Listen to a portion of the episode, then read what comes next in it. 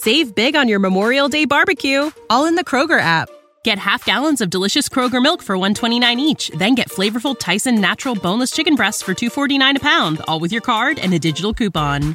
Shop these deals at your local Kroger today or tap the screen now to download the Kroger app to save big today. Kroger, fresh for everyone. Prices and product availability subject to change. Restrictions apply. See site for details.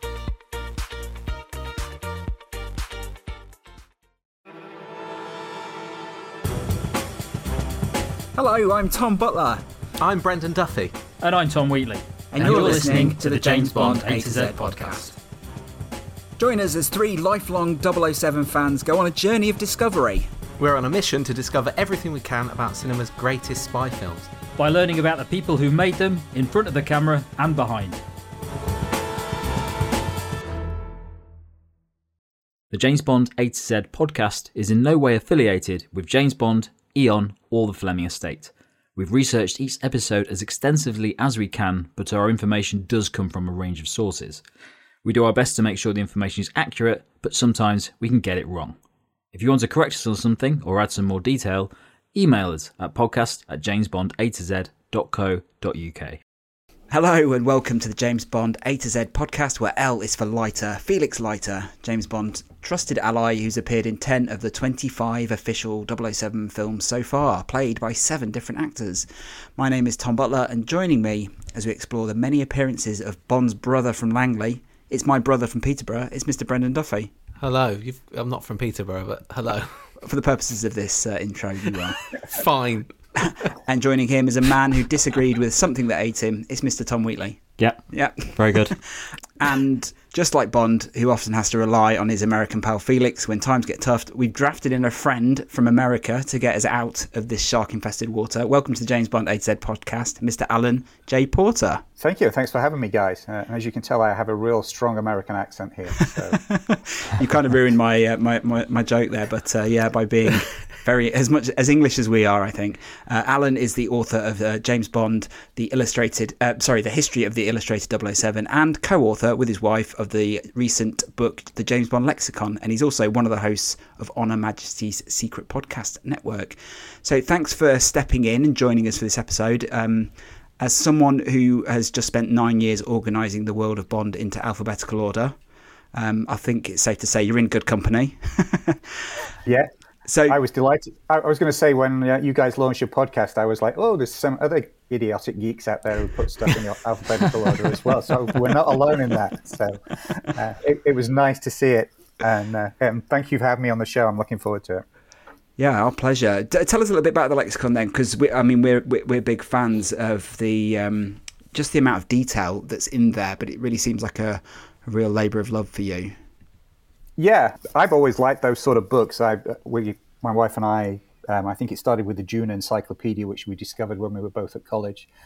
Um, and those encyclopedias of fictional worlds, we've got loads of different ones. Um, and a friend of ours um, had a publishing company, and he'd done one on the Planet of the Apes. And I was just chatting to him, and I made the stupid comment about, well, how about doing one on James Bond? And he was like, yeah, that'd be cool. Um, I said, "Oh, I think we can do that in a year." That took ended up taking about six years over a te- six years of actual work over a ten year period to get it done. Um, so yeah, there was a lot more there than we we ever thought. Um, but it's an encyclopedia um, of an A to Z of the fictional worlds of Bond. So it's not about the movies.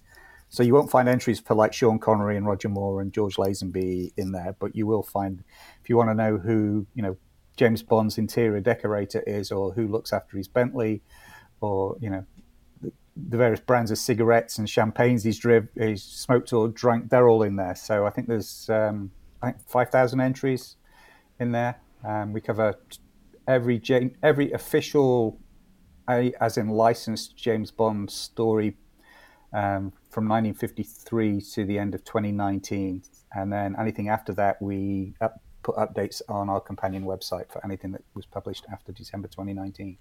So uh, yeah, it's it was as you said a labour of love, um, and it's an ongoing project, which is cool because there's new James Bond stuff coming out pretty much all the time. Do you, do you find that um, if you're busy and there's a new James Bond film coming out, you think, "Oh no, we've got to." Well, yeah, we. Gotta go Ha- and I will update say we haven't actually sat down and done the stuff for No Time to Die yet. So Oh, okay. that's the next big project. Um, we've done all the recent Dynamite comics, and of course, there's a new Anthony Horowitz uh, novel coming out as well. So we'll be doing that and No Time to Die. So I think next month is when we're going to sit down and try and get No Time to Die done. I've got quite a nerdy question for you regarding No Time to Die. Because at the start of the book, you list the, all the different incarnations of James Bond. Yep. And you've listed Sean Connery to Daniel Craig as one James Bond. But now, with No Time to Die, does that mean we're going to get a new James Bond in the lexicon, or will you just add another name onto the Well, end of no, I, that? I actually, I actually had Connery to Pierce as one. ah, okay. And then Craig is a separate version of James Bond. Right, right, okay. Yeah, yeah. So, um, and then obviously whoever comes along next will be interesting to see how they fit it into the so-called movie continuity, and we'll see how that. I like to think of the Daniel Craig Bonds as like a comic book miniseries, if you like. It was a spe- separate, its own separate um, continuity, its own separate universe, away from the all the other ones that came before it. So I, I treat him as a separate, but we treat him as a separate Bond in the book. And that was a decision because of Casino Royale? Partly that, yeah, um, and th- that was basically a, a soft reboot, and they were starting with him at the beginning of his career again. Yeah, so it was re- pretty much driven by that. But the reason we lumped all the others together because I know in Die Another Day there was some of the interviews and backstory around that. That when they were doing that, the producers actually said to Lee Tamahori, the, the director, hits the same guy. You can't mess around with the fact that this is the same guy that's been there since 1962. Because he, he had some ideas where he did want to mess around with that, and they were like, no, this is the same guy. So that was like the official word that all the way through to Pierce, it was the same guy. And then obviously they did the reboot with Casino Royale. So that was our thinking. I know not everybody agrees with it, um, but that's, what- that- that's the way we saw it. Yeah, have your rules and stick to them. I think. Yeah, Uh, yeah. Something that really surprised me as well, because obviously we're talking about Felix Leiter on this episode, was just how many different Felixes there had been um, Yeah. beyond the films. Because I obviously I introduced uh, seven actors that played him, but obviously we've had a, another one on, in the movies as well in Never Say Never Again, and then lots of different other versions as well. Right, and we even had the, the if you're going back to the TV show in 1954, we had the Clarence Leiter, and then we've had different versions in the all you know novels and comics and so forth. Yeah, it's the same with a lot of those supporting characters. There's so many different versions of Moneypenny. There's so many different versions of M, of Q. Um, yeah, so Alan, you're here to fill us in on the blanks beyond the movies, which is something we don't do very often. But um, yeah, we're glad to have you here to hear more about the different Felix Leiters. But um, just as a general opening question, like, what what are, what are your guys' thoughts on Felix as a character in the movies? Yeah, it's interesting because he is such a. He's played so differently in the movies. Um, I really do like the Jeffrey Wright version where he, he really became a fully fleshed character, and you know you felt that connection with him and Bond. The others, some of the time, he, you. I like the David Hedison one. He's my favourite one, and I really felt there was a connection there between him and Roger Moore and Timothy Dalton. You really felt that they were friends. Other times, they just sort of wander in and out. They're really just exposition machines. They just walk in to sort of set some of the plot up and then leave, and they've got no real role to play. Um, so I think it took them a, quite a long time to figure out who they wanted Felix Leiter in the movies to actually be, what his role was going to be. Yeah, I, I completely agree with the exposition comment. Uh, I, I always find it sometimes a little bit um, uh, disappointing in some of the films where it kind of pops up and he, you can just tell that he's not a rounded character. He just comes in there and he's a bit simplistic. But I think the problem with Felix Leiter across the whole of the film series is that you have that sort of fluctuation across it all. So he's he's such a uh, you can't really depend on that character. Uh, In the in the latest ones, you can. He he becomes a fully fledged character, but um, you're talking there as well about sort of the changing characters, Moneypenny and, and some of the other ones, but none are none change so much as Felix Leiter in in such different ways as well. Sometimes they go for a completely different approach to how he interacts with with Bond. So I think he's a really important character for Bond because it's grown off the back of that there is this sort of changing character all the way through and that consistency changes um, but yeah it's uh, I, yeah, I always find it a tricky character to follow. I think if you were not a fan of the Bond films and you watched maybe two or three of them um, with different Felix characters, you'd never know that they were the same character uh, throughout. Them. No, I, I, have a feeling it sort of became a bit of an, an inside joke. I mean, I, I, yeah. you know, I know originally they wanted Jack Lord to carry on, but they, you know, he, he was asking too much money, and then Hawaii Five O took off, and he became, you know, a big star on his own. Yeah. Um, and I think, you know, what was it? There wasn't one in From Russia with Love, so we then got Cec Linder in Goldfinger, which I don't know was, was an odd casting choice to yeah. go from Jack Lord to that, and then I think it just became like an internal joke that yeah that yeah, yeah. you know every time Felix is in, we'll have a brand somebody brand new play it, and it sort of just became a you know part of the trope. And as you said, that means that you really can't establish who that character yeah. is. So. Well, we we often talk quite a bit about the the character consistencies and saying, especially in the early ones, that M. You, as the as the Bond characters change and the storylines change, you need consistencies across the film. To mm-hmm. when people come and watch it, they go, "I know this is a Bond film. I know some things have changed, but I've still got that grounding in M and in, in Q. And that probably gave them the flexibility to change Leiter. But if they had changed M and they had changed Moneypenny, that would have probably been too much. So they, that was the, the one point of flexibility they've probably had across the films that meant that the film still worked, but they could have a play around with it. I'm a big fan of Leiter when when he's used properly, anyway. Uh, and I feel he some he feels like a safety net for Bond. There's a there's yeah. a, an air of comfort when whenever Leiter's around. You think, oh, Bond actually has an ally because it's rare that he does. You know, if he does, he has an ally, a short term ally who usually gets killed off 10 minutes later. So when you've got someone like Leiter, you do feel reassured that Bond is not out there completely alone. But it, yeah, it's interesting that he's never given the chance to sort of give himself any depth. Yeah, I was actually surprised doing, you know, reading back and doing, um, before we got on the call and doing the quick research, is that he was only actually in 10 films. I thought it was actually, you know, he was in less than half of the movies we've had, and I would have said it yeah. was probably seventy five percent just to gut feel. But um, you know, you just expect Leiter to be there. Um, yeah, well, he, they have sort of surrogate Leiters, don't they, in some yeah, of the films yeah. that do the same job. Yeah, so, but he is such an established part of the Bond canon. You just sort of expect him to be there, but yeah. he, he's sometimes there. I mean, there's a couple where he's he's mentioned, but he's not actually physically there. But uh, yeah, yeah. He, he, his presence is greater than the number of appearances, if that makes sense, or at least to me, it seems that way. Yeah, definitely. Yeah. yeah, yeah. Even when it's when you've got Jack Wade, you know, in the Brosnan films, it feels like like we say, it's, it's a surrogate uh, Felix Leiter, but if you feel that connection again, you know, you can sense that Leiter is there somewhere within yeah. there. You know. Oh yeah, Jack Jack Wade is definitely Felix Leiter. Yeah. Yeah. Yeah. Yeah. yeah. For me, Felix Leiter is um, it I always think of him as the book Felix because he's much more of an integral part to the stories in the, in the books than he ever is in the films. And I think it's a real shame that we've never had a film that really sort of matches up to my expectations of what we get of Felix in the books. Um, uh, because he's he's very colourfully written in, in in the books, and um, sometimes he, he's not. The characterizations by some of the actors aren't as memorable. Um, in fact, very few are as memorable um, as they could be. So, what I'm, yeah, I would hope in any future incarnations of Bond that they look at Felix Leiter as a real opportunity to to expand the world beyond beyond Bond. Um, I know that's hmm. something mm. that Eon's been sort of not too keen on, but um, maybe in the future with the the growing horizons at Amazon, they they might need to, to, to build that that character up. And I think we saw a bit of that in, in with No Time to Die and with um, Jeffrey Wright, it's particularly coming back for uh, well, three films. Completely, and and the, and the modern day storytelling, the secondary characters, you need them to be rounded characters to round off, off the main character, which is something that they didn't really tend to do in a lot of those older uh, films. You just had people in there that were, you know, serving a purpose, but now it, it benefits the main character to have rounded supporting cast as well.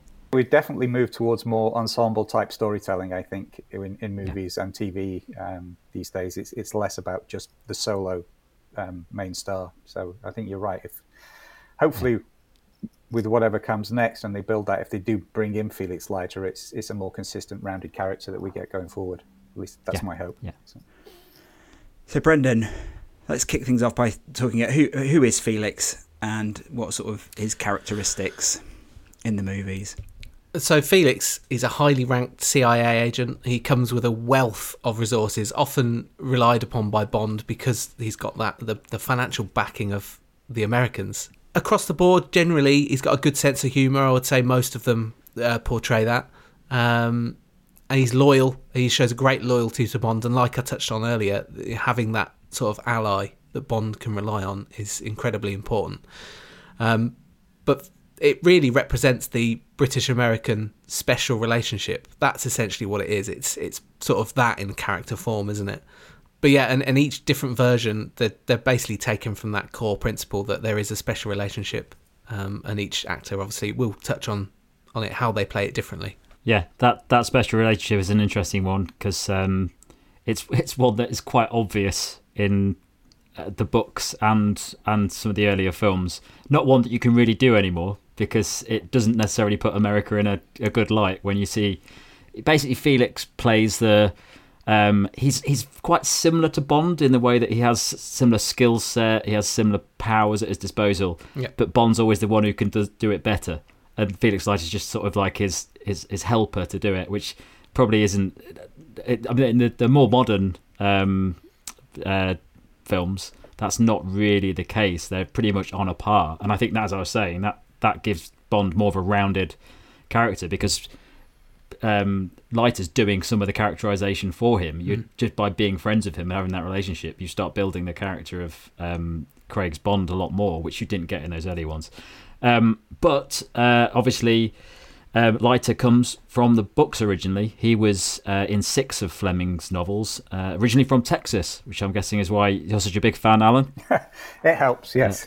Yeah. By the way, for those who didn't, ca- yeah, because we were talking about before uh, we, we went on air. Yes, I, I live in Texas, so uh, yeah. Yeah, um, and so he is. Uh, yeah, you've, you've you've talked a little bit about his role, of uh, U.S. Former member of the U.S. Marine Corps, um, uh, and then he's working for the CIA. Apparently, the name comes from um, Fleming naming it after two of his American friends. Uh, Felix was Ivor Bryce's middle name, and then uh, they had a friend, a mutual friend called Tommy Leiter as well. So that's where the the birth of his name comes from. Um, he's often described in the books as sort of a cool character, sort of a no nonsense guy, gets the job done. Um, but perhaps most importantly, he knows uh, Bond's strengths and weaknesses. That's why he's so good at helping him because he knows what he needs when he needs it, and it's something that carries over to the films quite nicely in some of the films. Um, but in the books, it goes into a lot more detail with how he, that relationship is built and the benefits that they have to each other, aside from just being a helper to Bond. And in the in the books as well, and in the films later on in Casino Royale, um, he Leiter is so important because he basically saves the day. He saves Bond at the at the casino, Casino Royale, by giving him the money that he needs to um, to to win the the card game, and that really defines that relationship because he's so indebted to him for for that, uh, and that carries on across into those those following um, those following six books. There's there is a lot of talk around uh, in the books that Leiter is is as we've said a much more rounded character. He he he really develops over the course of those books, and you see him in loads of different scenarios to the point where um, we actually see him die. Uh, well, we actually see him almost die in the Shark Tank, which is sort of covered in Licence to Kill, but not in as much depth as in the books, where there is a follow-up book where he then has a hook um, in his hand and he can't actually shoot anymore, so he has to leave the CIA as a as a result of that. There's there's other nice character characterization bits in the books as well that go into more detail. In Live and Let Die, he's like he's like a jazz musician. He wrote jazz music. Um, and they go into this sort of story behind him. And one of the reasons why he gets let off by Mr. Big uh, in Harlem is that he's a big fan of jazz music, which is something some sort of depth you never see really go into in in the films. Just goes to show you that sort of level that goes in there. Um, and then uh, yeah, so I think overall I won't go into too much depth about Leiter in the books. I'm getting, getting a bit too excited about it. Um, but yeah, overall I think uh, he's he's really in the books. There's a lot of depth to him, and he, he's a really important character to Bond. We know that Fleming is so good at characterization, so you could you'd expect that in the books. And it doesn't really relay as well to the films. In the films, they've sort of picked him up. Maybe less so in Doctor No. Maybe in Doctor No they they started to get it right, but then over the over the course of the earlier films, they sort of lost the focus on on Leiter.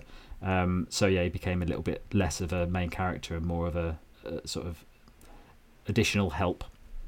I like the fact that in the books he pretty much bookends both the series because he's, he, as you said, he's there in Casino Royale, helps bail Bond out, in Casino Royale. Then he go to the last of the Fleming stories, The Man with the Golden Gun, and it's Leiter who finds the injured Bond at the end of that yeah. story and drags him out of the jungle and gets him to a hospital. And it's like I just love the fact that Leiter's in both the first book and the last book, and he plays such a pivotal role in both. And then, as yeah. you said, you've got his story dotted throughout the other ones of him being injured and then coming back, working for the Pinkertons, and then getting pulled back into the CIA, CIA, yeah. and you know stuff about his fast cars that Bond's jealous of, and the music and all that stuff. So I, I just like the fact that he book, you know, like I said, he's at the beginning at the end of the sit of the Fleming books, and then you just get these little bits of growth of, of the character throughout, scattered throughout the other books. So uh, yeah, yeah, complete, completely, and and they sort of they they point towards that a bit, especially in No Time to Die, where they they start to reference their history mm-hmm. of working together. But it's such a it's something that really it misses out in a lot of the Bond films where Bond doesn't have any friends, doesn't have any links to you know people that help him in in that context, and uh, especially with possibly Roger as well. Roger doesn't really hardly ever has friends, maybe apart from sort of Tibbett. Right. Um, yeah. Yeah. Um, and I, I think that, that that makes the character significantly more two dimensional than in the later ones. I definitely think they've sort of resolved that to a point in the in, in the later films and in, and in No Time to Die.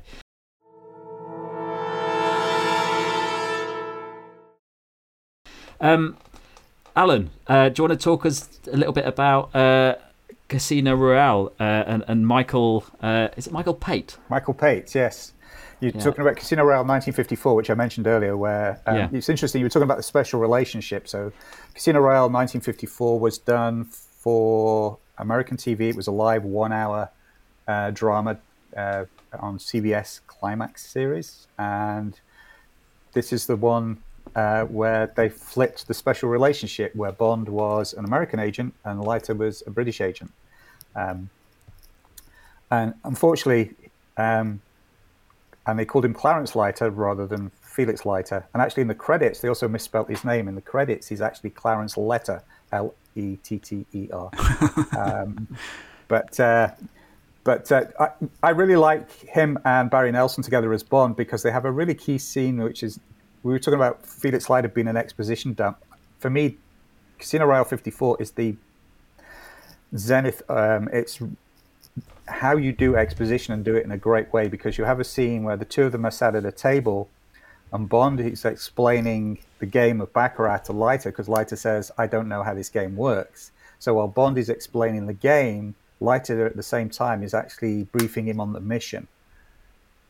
And the, and the dialogue yeah. goes backwards and forwards between the two. And I think it's a really clever scene. It's really brilliantly done. Unfortunately, Leiter is also the one who says, Oh, they call you Card Case Jimmy Bond and that led to everybody thinking that this is the one where Bond is called Jimmy Bond, and he's not. He's called James Bond. Barry Nelson introduces yeah. himself as James Bond. He's in the credits as James Bond. Every other character calls him James Bond, but Leiter says Jimmy Bond, and everybody picks up on what that one and says, "Oh, that's the one where he's called Jimmy Bond," and it's not, and it drives me nuts. And I'll get off that soapbox.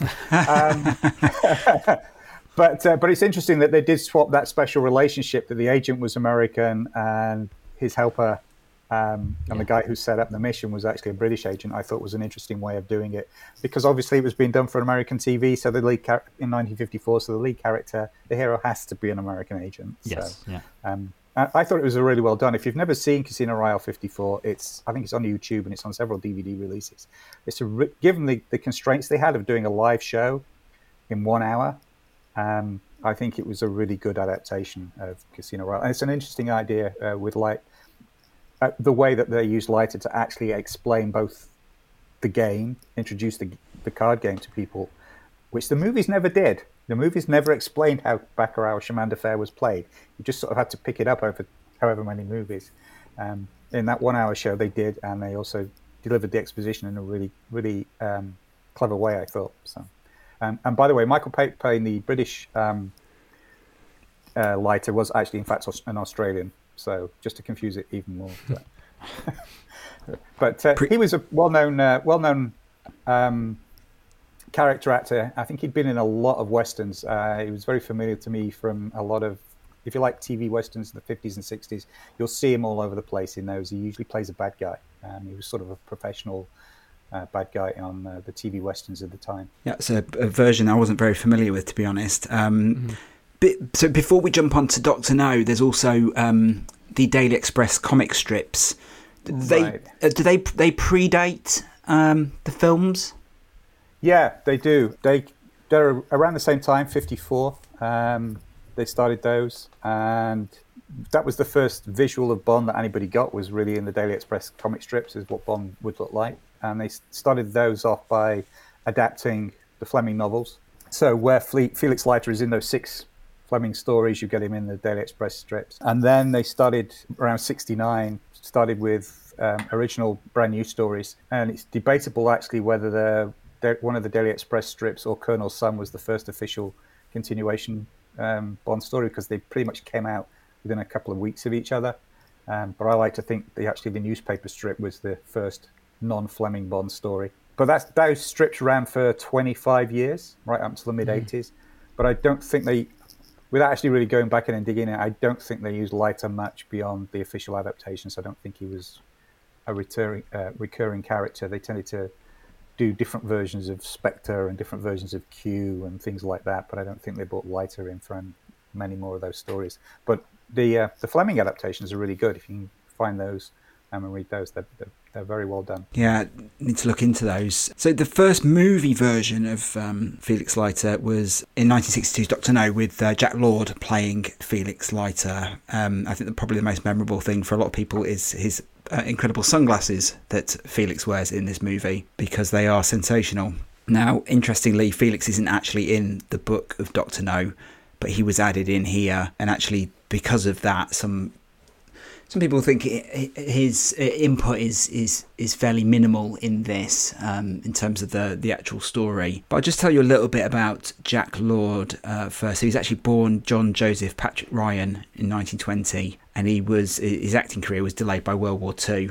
And actually, while he was in World War II, uh, he served in the Merchant Marines, and his boat was sunk by a German torpedo, and he was stranded on a lifeboat for 16 hours apparently and he promised to himself he survived, he'd change his name, and after his rescue, this is when he changed his name to Jack Lord. so Jack Lord went on to make his movie debut in 1949.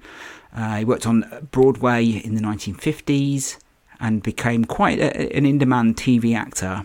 And according to uh, an interview that I read with him, said he turned down 22 different series before he accepted the lead role in a rodeo uh, show called Stony Burke, in which he played the title role. That's kind of what put him on the map in uh, in TV land, but that was actually cancelled after just one season. And after that, uh, he had apparently been linked with the role of Napoleon Solo in The Man from Uncle.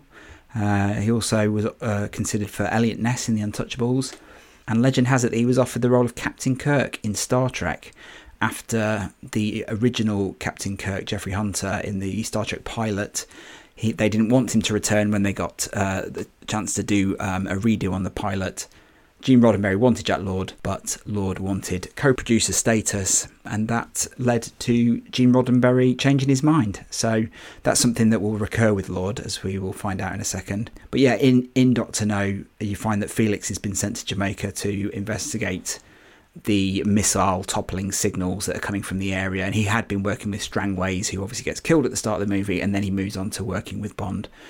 I guess the thing that most people know Jack Lord for is for playing Steve McGarrett in uh, Hawaii Five O with the catchphrase "Book 'em Danno," and that was the Hawaii uh, show which aired for 12 seasons from 1968 to 1980. It's quite a hell of a run, that really. Sadly, Jack Lord died in 1998 at age 77 after suffering with Alzheimer's. But back to Bond.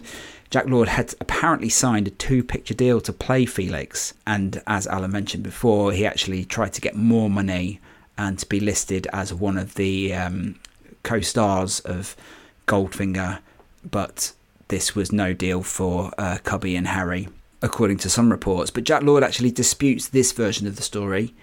He says that He did want to come back for Goldfinger, but what they offered him was what he called a no bread contract, which meant he couldn't act in any other roles except for the James Bond movies for seven years. He said he couldn't even make a TV commercial or a play, and because the role didn't pay that much, and also there was no guarantee that he would actually come back in future 007 movies, he decided, declined the offer to return as Felix Leiter. So, what the truth is behind that, I'm not 100% sure. But there's an interview with Barbara Broccoli where she was interviewed uh, and asked about the situation. And she said, if Jack Lord said it, then it's probably true. So she reckons what he says is the truth. And from what we know about, you know, the dealings of Harry and Cubby in the early days, that sounds about right. yeah, that's what I was going to say. We know we know how they treated Connery. Yeah, you know, so it does sound like it makes sense. Yeah, that, yeah, yeah, that sounds like a, a, a no-win contract, just so they don't actually have to say no. They'll just give him a contract that's so bad that they know he'll turn it down. Definitely. So who did they get for Goldfinger instead? Goldfinger, which we, we've covered the the whole film in the Goldfinger episode, but they got Cec Linder in. So he, he makes an, an immediate impact because he's in the stuff right at the start of the film when they uh, they controversially uh, have some man talk uh, that involves uh, Felix Leiter, and then the rest of the film is Felix basically sort of stalking Bond, making sure he's he's okay, and um, you know while he's enjoying a mint julep, thinking he's okay when he's not. So he just gets to sort of hang out, go to Kentucky Fried Chicken, you know. So I guess we find bits about Felix Leiter in this just from the activities that he's doing, but he. As we covered in the main episode, he was the only actor that was actually on location in Miami uh, when they shot this.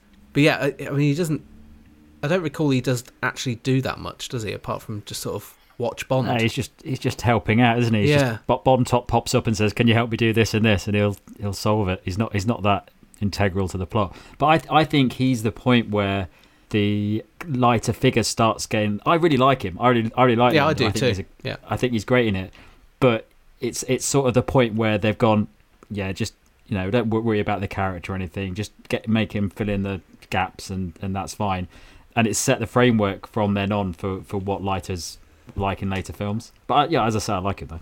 Yeah, yeah I agree with you. I, I, I always see Cec Linder as like I don't know Bond's dad, or yeah, you know, yeah. he's he's just keeping a watching eye on him. He, I mean, he's clearly a lot older, or seems to be older, and you know, he's just making sure yeah. his his friend or you know the young kid he's looking at and the, the guy he's looking after is you know keeping keeping a watchful eye on him, but not getting in the way. So uh, I always think him yeah. as the the dad Felix Leiter. Yeah, it's true. It's, it's, it's almost like. It, it, it's like the, the womanizing side of it, where he's just like, "Oh yeah. yes, I know what you're like, James. Go on, yeah, be careful." Yeah, he doesn't even know which girl he's talking about and things like. Yeah, yeah. yeah so. Well, in terms of his age, he was only actually forty-two. Was he okay?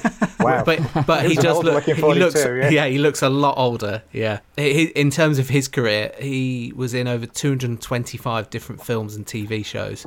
As a lot of these sort of actors, these that have smaller roles, he's he's done the rounds. You know, he's been on Alfred Hitchcock, Ironside, The Saint, Danger Bay, New Avengers.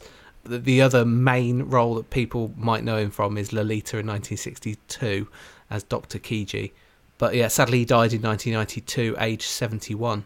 But Bond fans will definitely remember his his Felix. I think helps. Oh, yeah, it helps being yeah. in Goldfinger as well, doesn't it? I remember. Yeah, yeah, yeah, definitely. And to he be got, he got he got lucky. Yeah. and to be the first real character on screen in Goldfinger too. I mean, you know. Yeah, yeah. yeah. Yeah. He's, he's definitely the one I always think of when I think of Leiter. He's he's he's probably the like my go-to. Let's just I'm obsessed with Goldfinger, but yeah, he's, he's sort of my go-to one. Not necessarily my favourite, but the one that I think of as Leiter. Hang, hanging around. So then we move on. Hanging around outside Sorry? KFC. and apparently that KFC is still there. Actually, do you know that KFC was not actually in Kentucky? It was in Miami. Is that right? Mm. That was yeah. helpful for when they were pretending to be in Kentucky. yeah, yeah. Apparently they filmed it because it had the word Kentucky, and they didn't know it was a um, a chain. Huh. Just Oh Amazing. wow! they thought they filmed it for some local colour. They didn't actually realise it was like a fast food chain.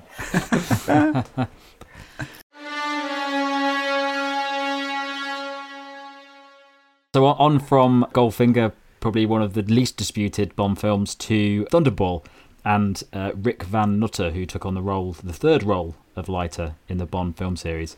So much like the film Thunderball, Rick Van Nutter's um, role as Leiter is also a little bit of a divisive one. It uh, tends to be one where people either really like him or and think he wasn't quite right for the role. He he plays a sort of he's he's more orchestral in the plans that happen in Thunderball. He's not really a just a backseat. He he's, a, he's he has a little bit more of a an sort of overt character to him. In, in to a point where some people say he's a bit of a goofball in it, which doesn't fit with the Leiters that we're used to from the films and possibly the book as well. You you went into depth there about Jack Lord Butler. There's not really that much to the career of Rick Van Nutter. He was picked up to take on a role, uh, not really because of his own career, but more because he was married to Swedish actress Anita Ekberg, Ah. who was a massive actor at the time. She was in things like uh, was it the, the Dolce Vita, but loads of other stuff like massive films at the time.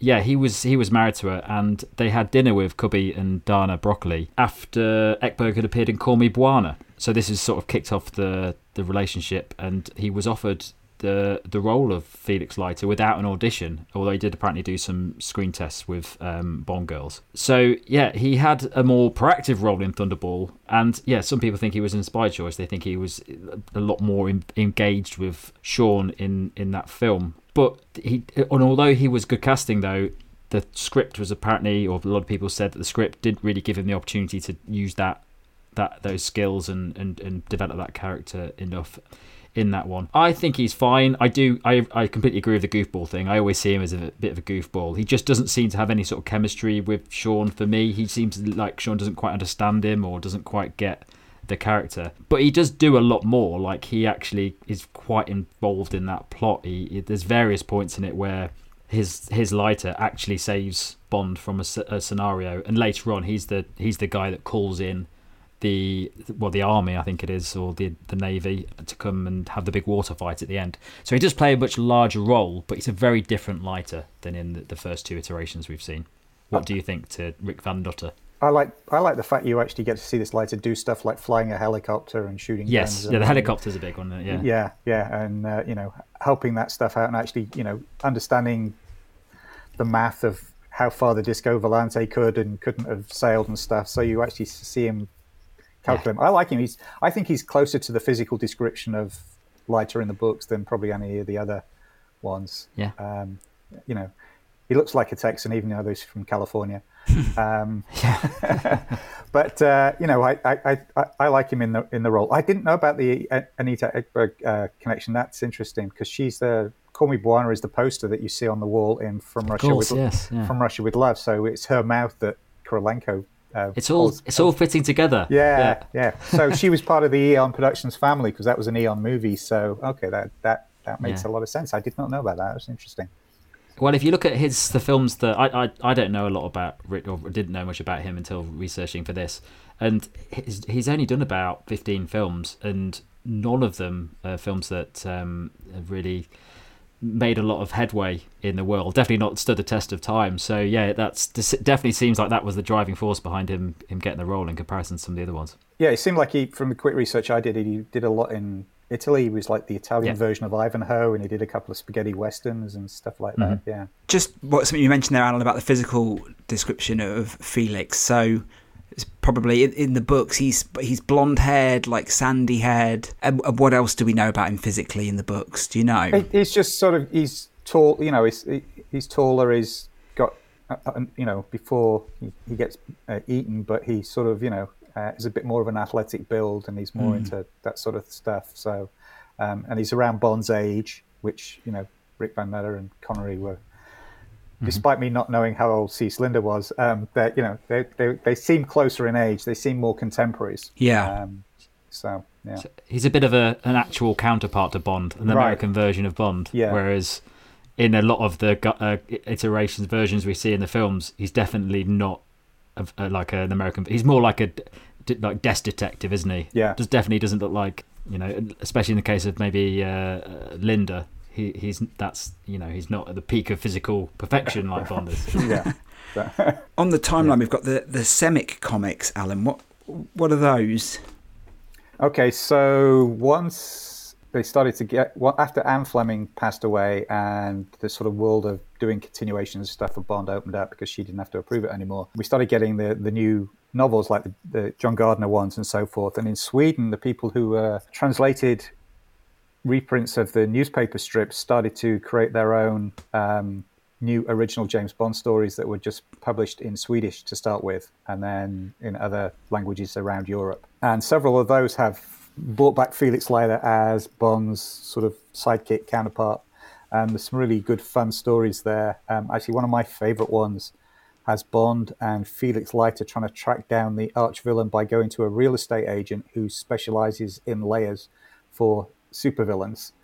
Um, and basically finding out which you know volcano or cave or whatever that the supervillain they're after rented recently, um, and that was sort of Leiter's idea is let's go let's go and find out you know what hideout this guy's rented recently. So um, I just I just love the the way they use Leiter in those. Again, he, he's Bond's counterpart, but he also comes up with some interesting ideas, and they using him in some of those stories. If you're interested in some of those stories, if you go to the Comics Royale uh, website, the guy who runs that, who's also uh, a Bond guy in Texas, um, is systematically working through and translating those Swedish stories back into English or into English for the on the Comics Royale website. So if you're interested in seeing what those Swedish original James Bond stories look like, they about once a month a new one gets translated and posted on uh, comicsroyale.com. So I highly recommend that. There are there, there are fun new Bond stories to go discover. Oh, definitely have to check those out.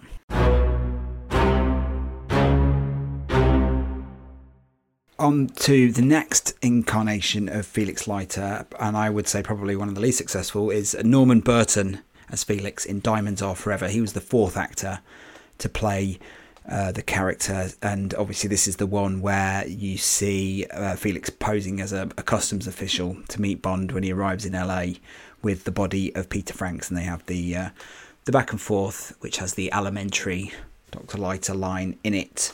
And then you also see that Leiter has been investigating uh, the, the the diamond smuggling ring in in Vegas, and also he he helps with um, freeing Willard Whyte from the house um, later on, and then he also pops up again in at the end with the raid on the oil rig base.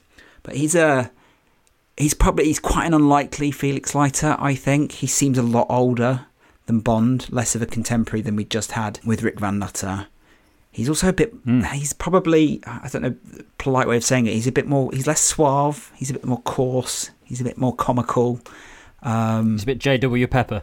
Yeah, yeah. He's a bit of a stranger on this bad. one. Yeah, he's definitely for me. I, I actually just had to type his name in because I completely forgotten what he looked like. Yeah. Then. Um, yeah, he's definitely one of the most forgettable. I don't know if that's the film, but um, also, yeah, I don't think he is an inspired casting for for Connery at that point. He's a very passive version of Felix Leiter. He actually doesn't. He's he's there, but he's not actually really contributing much. You know, mm. he he may be ordering guys around to watch the door, or you know, but he's on the radio with people, or he turns up after things. Like you, you mentioned the, the escape of Willard Whyte. You know, the re- sorry, the rescue of Willard Whyte. He turns up afterwards. You know, after yeah. Bond's done all the work. Uh, you know, he's in the helicopter directing the fight at the oil rig, but he never gets involved. I don't know. He seems very passive. I suppose, I suppose the difference, isn't it, with uh, he's in that film, he is just a CIA agent that's helping Bond, and he's not meant to be just a CIA agent help his Bond. He's mm. meant to be his friend, and he's yeah, helping him, yeah. but he's in the CIA. Yeah, and that's that distinction. In the films that it it really works, it just seems like the CIA thing is an addition to it because they've got the resources behind them, but he they want to help Bond anyway. Right. I mean, it could have been any CIA agent or any yeah. local field mm-hmm. agent. Yeah. yeah. Yeah. I guess that's the point, isn't it? Yeah. So um, the actor Norman Burton, he was born in 1923 in New York. He actually studied at the famed Actors Studio, studying under Lee, Lee Strasberg, learning about method acting, and he had a, a decent career. He, he, worked for three decades. He had did more than 40 movies and 23 TV roles. Some of the things on on his CV include um, Towering Inferno, Planet of the mm-hmm. Apes, and then on TV again done the circuit. Has appeared in Murder She Wrote, I Dream of Jeannie, Kojak, those sorts of things. So, talking in, in his bedside companion, uh, Raymond Benson, talking about this version of Felix Leiter, he said that he considered Burton to be overweight and too old for the role. Harsh, but uh, probably quite accurate. And uh, he, the actor who played him, he died in 2003 in a car accident. He was 79. So on to Alan's favourite uh, Felix Leiter, and probably ah, mine, yes. I think. yeah, Yeah. probably mine as well. To be honest, yeah, Yeah, was- yeah. I mean, Tom said that Cec Linder is who he thinks about when he visualizes when the name Felix Leiter comes up. For me, it's it's David Hedison all the way. So Yeah. So the first Felix Leiter that was played twice by the same actor. So he starred uh, in Live and Let Die first off. So this Felix Leiter, again, playing, although it's the same actor, it's slightly different Felix Leiters. So in this one, he's sort of behind the scenes. He's tracking Kananga, and he's also there when uh, Sheriff Pepper isn't happy with what Bond's done, and he sort of smooths things over. Now, the interesting thing about us doing the A to Z is that because we've just done Licence to Kill and Live and Let Die, and now we're doing Leiter, we have covered David Hedison, quite a bit. Um, so do go back and, and uh, have a listen to those as well. Some might say too Um, much, Brendan. And so at the end of the film, he is uh, integral to the role of destroying Kananga's poppy fields. Um, and Hedison actually says about how he got this. And I don't know if we spoke about how he got the role. I can't remember. We've spoken about it so much, we probably have, but I'm going to say it again. So he said, I was having dinner with the screenwriter Tom Mankiewicz, and he asked if I was interested in playing Felix Leiter in Live and Let Die. I read the script and thought it would be great fun to work on a James Bond film with Sean Connery, who was supposed to do it. Next thing I knew, Sean stepped out and Roger Moore stepped in. I couldn't have been happier since Roger and I were good friends. So, 16 years later, he appears in Licence to Kill. And this time he is working for the DEA and they are on the trail of Franz Sanchez, who is a drug lord. It's, it's a darker, as we've covered, it's much darker and also, unfortunately, Leiter's experience is also darker in this one because Sanchez is captured, but he escapes, and then he he actually kidnaps Felix Leiter on his wedding night, takes him to his shark tank, and where Le- Leiter gets fed to sharks. This actually is like the catalyst for the whole film. Really, Bond goes on a revenge mission purely because of what's happened. Uh, Felix Leiter just got married, but his wife has been killed.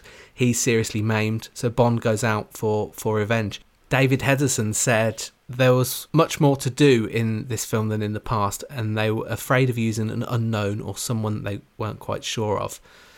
I think in this kind of film, it won't lead to other work unless you do something standout with a really wonderfully written scene. Otherwise, you're just doing a job, part of an ensemble. So interesting that we talked about ensemble, where here here is David Hedison. He sees the importance of that, you know, back in 1989. But he does say Felix is a fairly one-dimensional character. You can never get into any depth. You do what you can. But there's not much to play. All you can do is perform with a simple reality. It was running around, bang bang, getting wet, screaming and yelling, and all kinds of fun, but not serious acting. But yeah, I mean, I'm I'm a fan of both of them. To be fair, both of his incarnations. Yeah, he's he's great. I I um I, I always think that the the Roger Moore link up always reminds me a bit of like a Persuaders Persuaders vibe in it because they have a, they sort of play off each other, and they are quite similar in certain. Ways. He's the British equivalent of him, and it they do seem like they're on the same level as well, which is quite nice, which they don't normally get get quite right. So I think it does work really well in that in that film. He's definitely one of the best ones for me. When it comes to Licence to Kill, I think um because the character is with Timothy Dalton, it doesn't quite work as well, and they lean far too into the sort of personal relationships between the two, which is sort of copying the book. It's, it's it's following what they did in the books, where they had that close relationship, but it's almost like the audience isn't quite ready for it because you've never had that before in any in any film. So I think this is probably the best example of a relationship that works really well in the context of the of the films. They they must have had a in the back of their heads thinking, well, Roger was really good in Persuaders. This might work really well, and I think it paid off. Yeah, I I find it interesting that really it's actually both movies together is Felix Leiter's story from the book Live and Let Die because the maiming is in Live and Let Die. So if you're going to do the maiming of Felix Leiter, having it be the same Felix Leiter that was in Live and Let Die makes sense because it's it's a continuation of his story in many ways. Um, and yeah, he and Roger work together. There's um, in, in several things, but there's there's an episode of The Saint where the, David Hedison is the guest star in it, and the storyline I think has David Hedison and whoever's playing his wife anyway. They're in some hotel in Europe, and Simon Templar is trying to help them solve the problem, and the lady behind the counter thinks that Simon Templar is James Bond. um, and there's a great exchange with, uh, "Are you really?" And he's like, he, he doesn't confirm or deny it. Um, and there's an interesting exchange with David with David Hedison's character, and when you think about that in terms of where they, the two of them eventually ended up working on the Bond movies together, it's sort of a, a neat little uh, foreshadowing of, of that relationship. So yeah, they, clearly they knew each other and got on really well, and I think that shows in the movie. For me, yeah. one of the things I really love is David Hedison's one-sided telephone conversation, where he's actually um, Mr. Bell from the flying school is complaining. Yes, yes, oh, yes. Yeah. Which clearly there would not be an actor on the other side of the uh, other end of the phone. David Hedison's just doing a one-sided phone conversation about, you know, I'm sure you're a veteran too, and all that sort of stuff. And yeah, I, I think that's I, I, I love that. While Roger's messing around with the ties and trying to distract him in the in the background, um, I love yeah. that scene between the two of them. I think it really shows the friendship um, and I, I, think again he's great in uh, in Licence to Kill. The you know, you know the "I'll see you in hell" Sanchez line, the way he, delivers it is just brilliant. And uh, as you yeah. said, it sort of provides the reason for Bond to you know go out and get revenge, and you can believe that relationship is there just from those opening few scenes. I think. I'll stop so, going on about David Hedison. I can go on about David Hedison's Felix Leiter probably for the rest of the podcast. he, he died only a few years ago as well, didn't he? Sadly. Yes, he did. Yeah. Yeah. yeah. yeah yeah, I think he'll be remembered long by Bond fans. Um, so, Alan, uh, up next we've got the the, the Gardner novels. Felix Leiter appears in those. Yeah, he's he's only in a couple of the uh, John Gardner ones, but interestingly, um, in that his daughter um, Cedar Leiter is pretty central to a lot of the John Gardner um, novels, and she actually has a uh, relationship, an ongoing relationship with Bond through several of the novels. Um, and she's a sleeper CIA agent. But Felix Leiter doesn't know his daughter is actually connected to the CIA at all, um, and that she's a sleeper agent. Um, so I thought that was an interesting twist that uh, John Gardner put in there in uh, sort of bringing the character up to date and putting, uh, you know, bringing in his daughter. All right, then on to back to uh, another film Leiter, but not one that's probably classed as one of the, the real Leiters. Never Say Never Again. Uh, and this starred Bernie Casey uh, as Felix Leiter. Now, I, I, I never really knew much about Bernie Casey. In fact, I've I've definitely uh, he, he's he's the sort of actor that he has appeared in quite a lot of stuff, but it tends to be sort of secondary roles. And when you look at them uh, in a list, you go, "Oh yes, I remember him in that. I remember him that," because he does have quite um, noticeable roles in those in those films. And that's things like uh, Another Forty Eight Hours, Bill and Ted's Excellent Adventure. I think he's the like teacher in that. Under Siege, Revenge of the Nerds 3. I can't, I can't remember that one too well. Uh, I'm Gonna Get You Sucker. I remember watching that when I was younger. He was actually he was a really big American football player at the time. I don't know anything about American football, so I'm not going to go into too much depth about this. But he played for the San Francisco 49ers as well as the LA Rams. But as he got a bit older, he decided that he was getting too old to play sport, and he decided to move uh, into acting and yeah, started started appearing in films and did very well. He did a um, a masters in fine arts, so he had quite a, a, a good education um, for moving into the world of culture and arts and acting. He's he's he's not really in Never Say Never Again that much actually. He's not he's not a massive character. He has a couple of scenes when um, Bond comes into uh, gets over to America, and he doesn't play it particularly excitingly. I think he's fine in it, um, but it's not a very memorable role. He's he doesn't really do a lot with um, with Connery in it. But according to some people, he some people really liked him. They've, they said he was uh, uh they've said he's a really compelling Felix Leiter. Uh, uh, in fact, Smith and Lavington, uh, who wrote a book called Bond Films, uh, said he was the most com- compelling Felix Leiter since Jack Lord. Although they said that the script was the thing that didn't that sort of didn't work so well for him.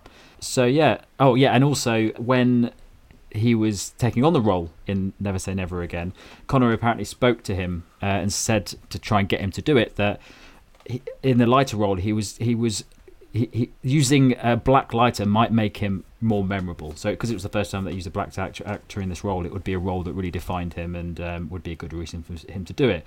And uh, as we know, he did do it. But aside from that, I don't really have a great deal about Bernie Casey. He's surprisingly little information on him in the world of Bond. I'll try to find some interviews and stuff. But um, do do you guys remember him in, in Never Say Never Again? Yes, I think he's terrific uh, in, in, this actually, and I, I like the scene where they where they're running in their what is it the tennis outfits. They're all pretending to do tennis training. But yeah, I think I remember him most from um, Bill and Ted. Actually, now you've mentioned that, I Yeah. think he is their teacher. Uh, Interesting that Sean Connery said that, that the, to make the character memorable. So it's, it feels like Connery was aware of the shortcomings of the different actors who'd played him uh, Yeah. previously. And I know Connery had had a lot of complaints about the levels of casting around him. And that's why on Never Say Never Again, he really pushed to have the best actors in the roles around him. So you get a sense that he'd probably been disappointed with some of the actors he'd worked with. And when you think back to the last It's time, he said that the Leiter role was never remembered by audiences. Yeah. which is a bit sad. and the last one he'd worked with was was Norman Burton in, in Diamonds Are Forever. So you can see why he. I mean, it's interesting that actually he really cared enough. Really, well, he never got to work with Hedison, did he? no, No. that's true. That's true. It would have been He's different. changed his tune. But yeah, no, I, I quite liked uh, Bernie Casey and, and Never Say Never Again. Yeah, I, th- I thought he was he, he was good. I I like the fact that you know he was there to, to sort of greet Bond and had you know all this you know Bond's house ready and the, the motorcycle ready and you know the liais- liaison and stuff. And I, yeah, I like the scene. Um, you know, after, after the explosion when they're basically, as you said, you know, Connery's on the bicycle and he's sort of doing the lighters running after him as if they're out training to make themselves uh, you know blend into the crowd around them and get away from the from the action. I thought that was good. So yeah, I, I thought he was good. Um, one of the more memorable ones, definitely. Um, Yeah, for what little he had to work with, I think he did very well with it.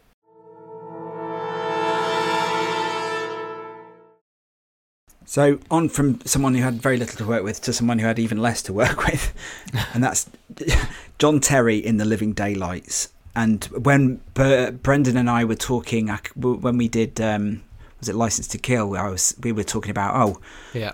Whether or not there'd been another Felix between the two that David Hedison had done, and it was only through a Google search that we realised, oh yeah, Felix is in Living Daylights as well. So, uh, played by John Terry, he was actually born in Florida in 1950 and became an actor in 1980 when he moved to New York. But he, he he's, he's only plays a very fleeting part in um, Living Daylights. He helps uh, rescue Bond from the um, police in Tangiers, and then it turns out they've both been working on the same case involving Brad Whitaker. John Terry actually his most uh, his debut role was the title character in this film uh, Hawk the Slayer, which he starred with Jack Palance. I also looked into Hawk the Slayer. Also apparently starred Bernard Bresslaw as a giant and Roy Kinnear, father of future Tanner Rory Kinnear. Have you not seen this? No, I haven't seen it. This is like geek royalty movies. Yeah. This is yeah, it's a classic. And he also starred in a few other films. The only one that caught my eye was Wild Geese 2, which uh, also starred Barbara Carrera. But in, in 1987, as well as appearing in Living Daylights, he also starred in Full Metal Jacket as well. And after License, um, after Living Daylights, he had a lot of success in TV, and probably most famous now for playing uh, Jack Shephard's dad in Lost. Yeah, Um, that's how I remember him. yeah. Yeah. But he he was, was in 24 as well. Yeah, he was also in 24 and in ER in the early episodes, and also in a, in a program called Las Vegas. Um, and apparently, he was in David Fincher's Zodiac, but I don't, I don't remember him. But like I said, I don't really remember him that much in The Living Daylights either. It's such a fleeting appearance. He makes a phone call, doesn't he? Yeah, and he wears a blue jacket. Yeah. He's got a cool blue jacket. That's that's, that's Yeah. the best bit of it. Yeah. Yeah. He's the forgettable one. You're right. I mean, I really, really try and stretch to remember that he was even in that movie. So back to the novels, and we've got the uh, the Raymond Benson novels. So I don't know if you know, Raymond Benson is actually from Texas. We're all from Texas, really. um, so Raymond's from Texas, um, and so he liked the fact that Felix Leiter was it was a Texan. So he wrote him into the novels, and I will say that sort of got me my first Bond writing gig because I actually did a piece for Austin Monthly on Bond's connection to Austin and Texas through Felix Leiter because there's a Tex-Mex. I'm going off piste here, but there's a Tex-Mex. There's a Tex-Mex chain in Austin um, called Chuy's, and on the wall they actually have a plaque that says James Bond ate here because in Raymond Benson's novel Facts of Death, he actually does go to Austin on a case and teams up with Leiter, and Leiter takes him to Chuy's. Um, So, um, but in that, uh, Felix Leiter is retired. Um, he's retired back to Austin. Um, he's actually in a wheelchair, but of course it's a gadget-laden wheelchair. He has guns hidden in it and nightsticks, and it's motorized. And uh, the two of them take down a bunch of uh, criminals who are um, shipping bioweapons out from a farm just outside of outside of Austin, Texas, and Leiter's right in the middle of the action. So um, that's good. one. It's called Facts of Death. Um, that one, and uh, yeah, like uh, Raymond Benson basically brought Leiter back into the Bond the Bond world as a retired agent who was now a freelance security consultant with a, uh, a kick-ass wheelchair um, and some fun gadgets. Um, so yeah, um, it's one of my favorite Benson novels. It's probably one of my top two Raymond Benson novels. Um, not just because it's set in Austin. It's, it's, a really good story, but uh, highly recommend it. If you want to find out what happened to Felix Leiter after he retired, that's the story to read. And how was Chuy's? Chuy's is good, but it's not my favorite Tex-Mex. Right. now, after all the publicity I just gave them, they should at least have cut me a meal. I think. uh, and then we've got the Dark Horse comics as well. Um, Alan, what can you tell us about those? Um, so Dark Horse Comics, um, there was several different series from Dark Horse. They had the license for a bit in the sort of around the start of the Timothy Dalton era, um, and there was a couple of series that Leiter appeared in. I think he was in the uh, Permission to Die, uh, which is a three-issue series done by Mike Grell. That was a really interesting one. Um, the fun thing about that story it involved it he really brings together a lot of the stuff from the movies and the novels. Somehow he got away with actually mixing the two franchises together on, in the comic. Um, and the other thing is the Berlin Wall fell in the middle of that story being published.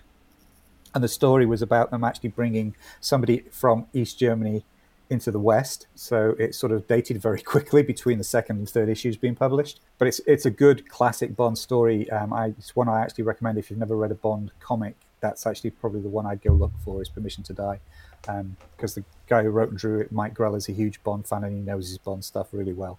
Um, and then Felix Leiter also pops up in another series called the Quasimodo Gambit, which is not quite so good, but is it's still a fun read. So those are the two Dark Horse comics that you original stories that you'll find uh, Felix Leiter in is Permission to Die and then the Quasimodo Gambit.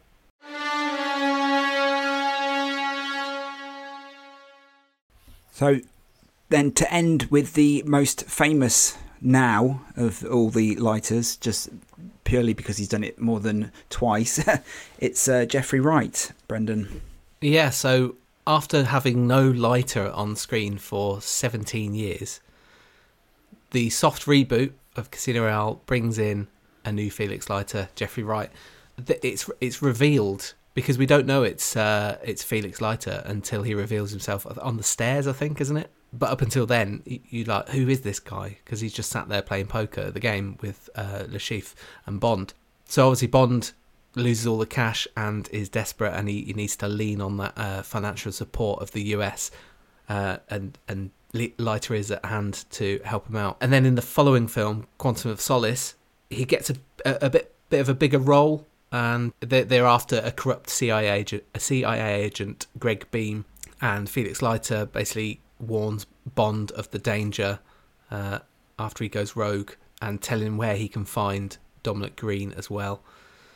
And then at the end of the film, M actually tells Bond that Leiter has been promoted into Gregg Beam's old position. Now, we've talked about Quantum Solace before in terms of the rewrites, the number of rewrites it went through, and it was being rewritten whilst they were shooting as well. But Felix Leiter actually had a larger role in the early rewrites, but it was restricted and chopped down um, as they went on, unfortunately. And then he gets a mention in Spectre. I think it's just a mention though. Uh, he's not on screen. He's not on screen until No Time to Die. Now I'm going to put a spoiler warning here because I think I'm going to be the first person on our podcast to actually say what I'm going to say. so, spoiler warning if you've not seen No Time to Die, don't continue listening. So, Bond is retired. He's he's out of MI6 and it's not until he's dragged back by Felix Leiter and Logan Ash.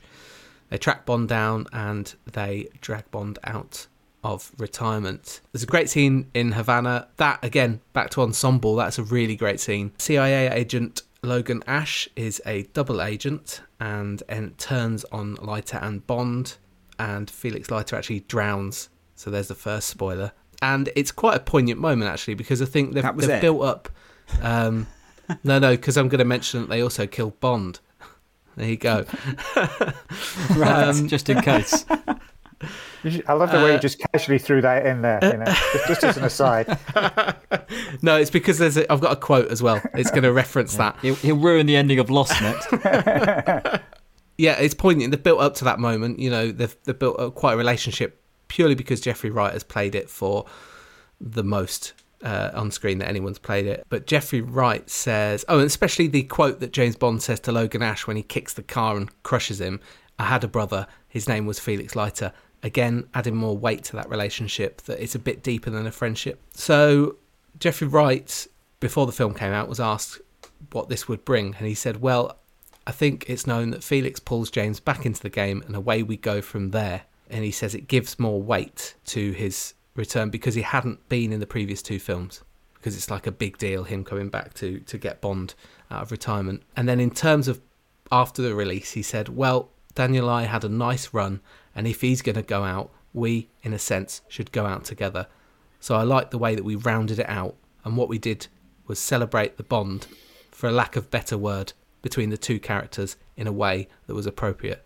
So yeah, that's that's the the Leiter that most people listening are going to be aware of. I would say. Mm-hmm. Um, yeah.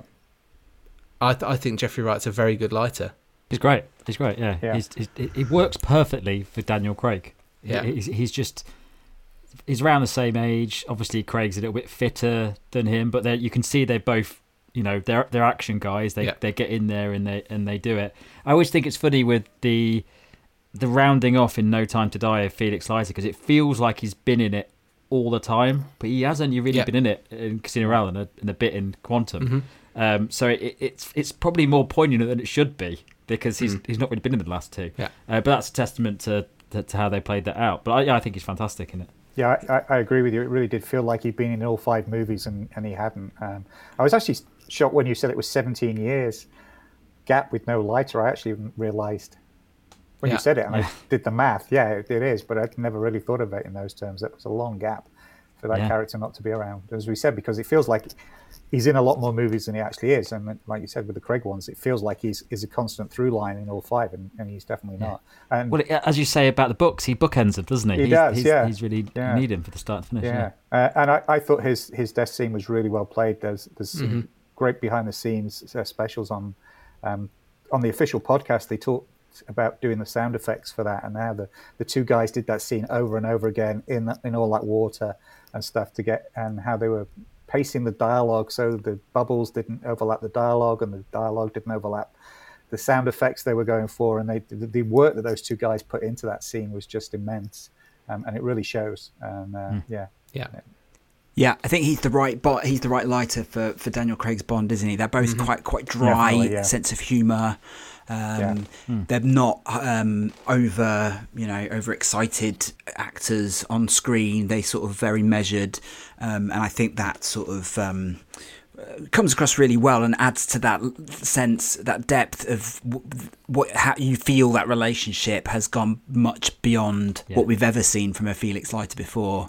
And they, you know, they even talk about Felix's family uh, in that scene in No Time to Die while they're in the bar, and that's something right, yeah. that you know just adds that sort of extra level. They're not just spies. Who, They're who, like like grizzled old war dogs, aren't they? Yeah, like, yeah. They've both been through the ringer loads so many times that you kind of that rapport works really well. I was thinking with the way that the old Felix Leiters work, where they changed even with the same Bond, they changed the Leiters. It just wouldn't have worked in the the Craig era, would it? It would have been so weird to to, to do that. Mm. But um, yeah, just uh, yeah, that that that relationship between the two is fantastic, and it, it does tie it off nicely at the end. That you just think, oh, they're so tired, but they're both tired because they've been through it together. Right. Yeah, it'd be interesting to see actually how much screen time Jeffrey Wright has, because I'm sure it's really short. Yet it's still built up in, in enough, yes, of an, yeah, yeah. enough of emotional impact for us when we he, when he did die at the yeah, end.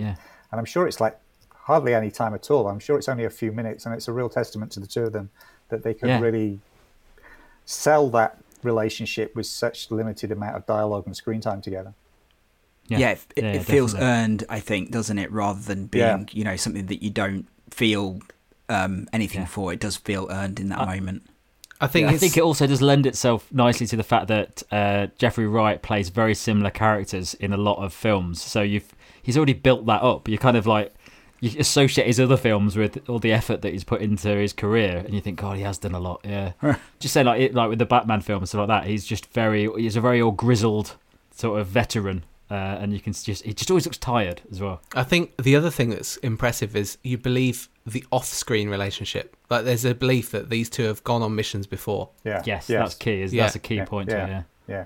I was just going to say the reason we didn't have a, a Felix Leiter for so long was uh, this is something we talked about on Goldeneye is that they felt that the continuity of having Felix Leiter in Goldeneye and having been physically able after he'd been eaten in Licence to Kill was a stretch too far for audiences. That's why they introduced Jack Wade at that point as the surrogate for, for Felix Leiter, and that's why he wasn't in those films, which is a shame because it would have added a through line.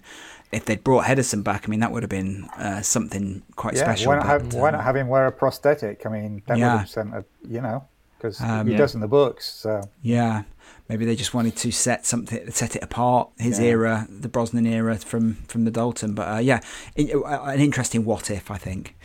Um, just going back to the, the Daniel Craig Jeffrey Wright thing. We, so we started off this talking about the special relationship. You know that really Leiter was the the uh, indication of the special relationship between the two governments. What I liked about No Time to Die and at the end of it, it's the relationship between those two characters. The relationship between the governments has fallen down, and it's actually the relationship between those two as hmm. individuals that hmm. brings every, brings the governments back together to stop the threat. So I, I like the fact that you know it starts off with the Jack Lord one. It's like I'm just a CIA guy on a mission, and by the time we get here, it doesn't matter what the governments are thinking or doing. It's about the two of them as individuals, and I really like that through line, whether it was deliberate or not. Um, I think it's it's really cool. so that's Felix Leiter's in the movies. What other Felixes should we be aware of, Alan, uh, in the world of Bond?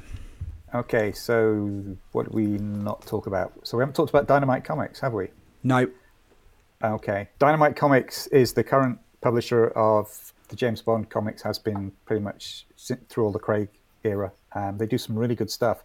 What I like about them is Felix Leiter is very much a major character in that series. We just talked about actually having prosthetics. He has a cybernetic arm and prosthetics in that, which actually is used as a plot device because he can like put breathers in it and go underwater and have breathers in his arm and electronics and stuff like that. It's there's a whole story right up front about how he gets the cybernetic arm that makes a lot of sense within that continuity.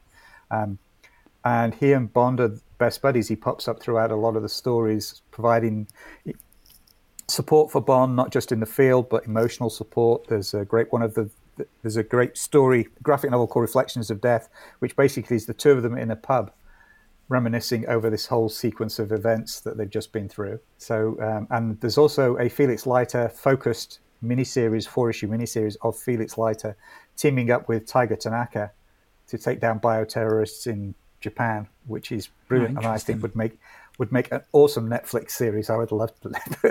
if there's any spin off, I want to see a Felix Leiter Tiger Tanaka buddy movie series on Netflix um, based on that story because it's really cool. Um, so he's he's a you know uh, in one of the recent stories, uh, Bond basically shoots Felix Leiter in the head to prove that he's defected to Spectre, and you know.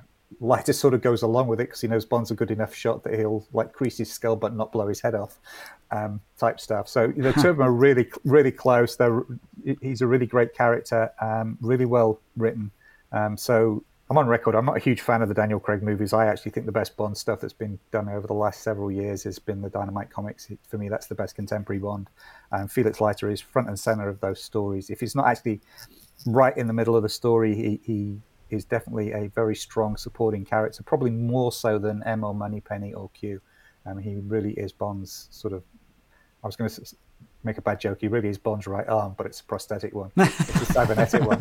Um, but, uh, yeah, so uh, highly recommend them. The character of Felix Leiter in those is really good, as you can probably tell, because I keep going on about it. Um, so Yeah. yeah. So if you haven't read them, That's go definitely on the list. Go read it. And if just if you don't want to read the rest of them, just just check out the Felix Leiter miniseries. I think it's collected as a um, a hardcover and softcover versions, or you, I think you can get it digitally on Comixology. Um, oh, sorry, it's not Comixology anymore, is it? It's part of Amazon, so you can get it if you're on Amazon Kindle. You can get it on there. And then we've got a couple of others that you- that you noted down: uh, Carte Blanche and Solo.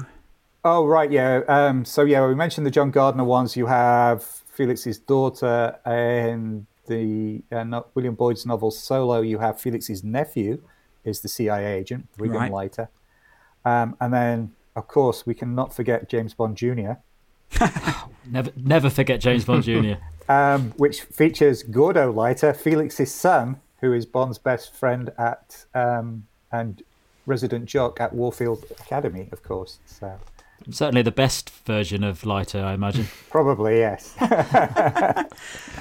Wow, what that odyssey we've been on with Felix Leiter. Who knew there was so much to know about uh, just one character? Yeah, thanks for coming on, Alan, and um, broadening our our, uh, our horizons in terms of Bond. Uh, we we've tended to stick to the movies on the podcast just to keep our lives simpler, but um, sounds like you've I should all- have done that six years ago. Yeah. Seems like you've done all the hard work for, for everyone else. And yeah, we, we thank you for it, definitely. Um, so if people want to get hold of the, the lexicon, how do they get hold of it?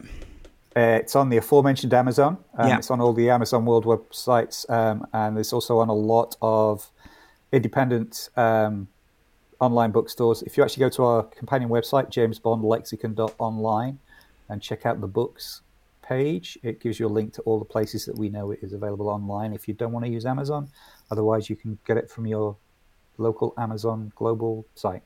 And all, all this stuff about Felix Leiter is i- i- is in there. Um, it's uh, amazing the amount of detail you've got in that book. It's um, it really you. is incredible. Um, uh, Brendan, do you want to ask the ultimate question? Well, it's slightly tweaked, isn't it?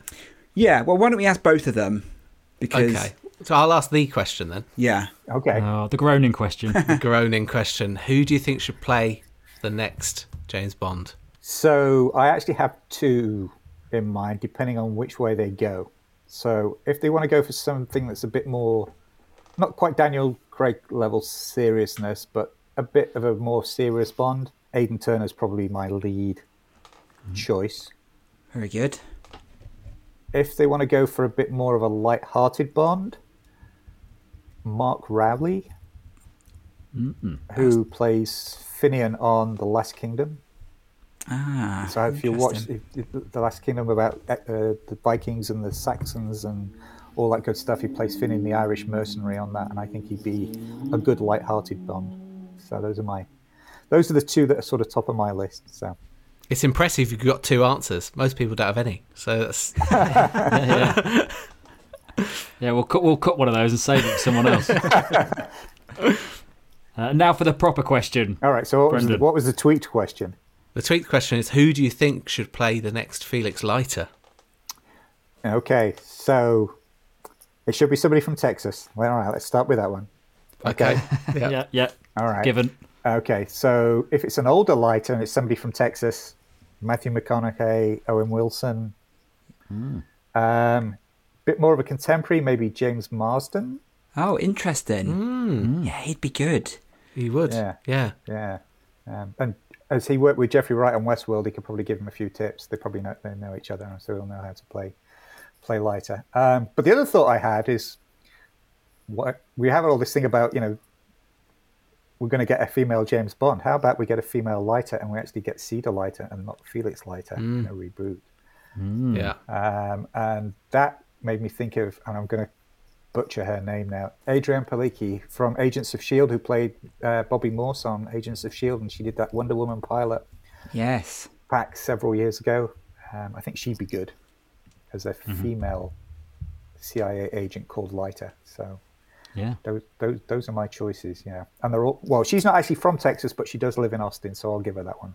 But the other, That's the- great. We never. That's a ridiculous number of answers for those questions. Yes. Fantastic. Excellent. Although you do you do have a, a Bond lexicon, Yeah. so uh, yeah. if anyone was going to have a lot of answers, What about you two? Have you have, have you given it any I was going to say, yeah, what are, what are your thoughts on who should play Felix Leiter? Well, The Rock. Done. The Rock. I, I, I think it's really. I, I don't think I could answer it unless I knew who the Bond was because it's so integral to Yeah. getting Yeah. the actor Yeah. right for Bond. If you start thinking about Leiter, you've made the mistake already. That you know, and that's if they'd done that in the past, where well they, they wouldn't do because you know they're not picking Leiters before they pick bonds. But you get the wrong Leiter straight away, you just know it. You just it just doesn't work, does it? So yeah, I think I think it's got to be completely dependent on the bond it is. Like if it's a young bond, if they do a period bond and they get like a 25 year old um, bond in, you need a 25 year old Leiter or someone around that age to really not like. Otherwise, they become a father figure, don't they? Yeah. I don't know, Brendan. Have you got one? You've been thinking about this, haven't you? Not really, no. It, it, I think I agree with No, because I, don't, I, don't, I could throw away all the usual names, can't I? Throw them out there. But I like the idea of James Marsden, actually. I'm, I might get on board with that. I said Channing Tatum was my first thought earlier. Stop! You should stop giving answers. uh, stop giving answers. We, we've had plenty tonight. You don't need any more. Um, well, I, I was thinking Owen Wilson as well because, it, uh, like I said, he's he's a Texan. Um, and then I thought if if they went younger, the only other younger actor from Texas I could find was Caleb Landry Jones, who was Banshee in X Men First Class, and he's got the shaggy hair. And but he's a bit weird, so I don't know. He might be a bit out there for uh, for a Felix Leiter, but that's who I had. Okay, so uh, Alan, thank you so much for joining us on the James Bond A to Z podcast. If people want to find you online, how can they um, how can they track you down? Uh, so for my Bond related stuff, you can get me on Twitter at Bond Lexicon or on Instagram at James Bond Lexicon. Um, and like I said, there's always the books companion website, um, jamesbondlexicon.online. Um, you can keep up with what we're doing. And of course, I must mention the On Her Majesty's Secret Podcast Network, where you can find a wide variety of shows about various aspects of Bond, which I am also on. Lovely stuff. Uh, Plenty. uh, worth mentioning that, that you co-authored James Bond Lexicon as well, so I think maybe it's probably fair to credit your co-author as well. Yeah, my wife never listens to my the podcast I'm on anyway. She um, she doesn't even listen to the ones she's on. So, yeah. but yes, the James Bond lexicon was uh, co-authored by my wife Jill. So it's yeah, There we go. couldn't couldn't have done it without her. There we go. Right. Well, so it just remains for me to say that the James Bond A to Z podcast will return. Yeah. How do people get in touch with the podcast? If you want to send us an email, that's the podcast at jamesbondatoz.co.uk. Or you can get us on the socials at James Bond A to Z on Instagram, Twitter, and Facebook. Like I mentioned before, the James Bond A to Z podcast will return next week. Lovely stuff. Ciao. James Bond A to Z podcast features Tom Butler, Brendan Duffy, and Tom Wheatley. The podcast was produced by Tom Wheatley, with music by Tom Inglemells, and artwork supplied by Helen Dolly. Game, right? Sorry, I should have introduced myself, seeing as we're related. Felix Leiter. A brother from Langley. You should have a little faith. You keep your head about you, I think you have him. It's lunchtime at Tim Hortons, and we're serving up a special deal just for you. Our new $5.99 lunch deal includes your choice of any lunch sandwich and a side of crunchy kettle chips. Because what's lunch without a little crunch? And the sandwich choice is all yours, like a ham and Swiss, Chipotle chicken wrap, BLT, and more, made to order just the way you like it. Tim Hortons' new lunch deal. Simple, delicious, and just $5.99. Now that's a good deal. Only at your neighborhood Tim's. U.S. only. Price and participation vary. Terms apply.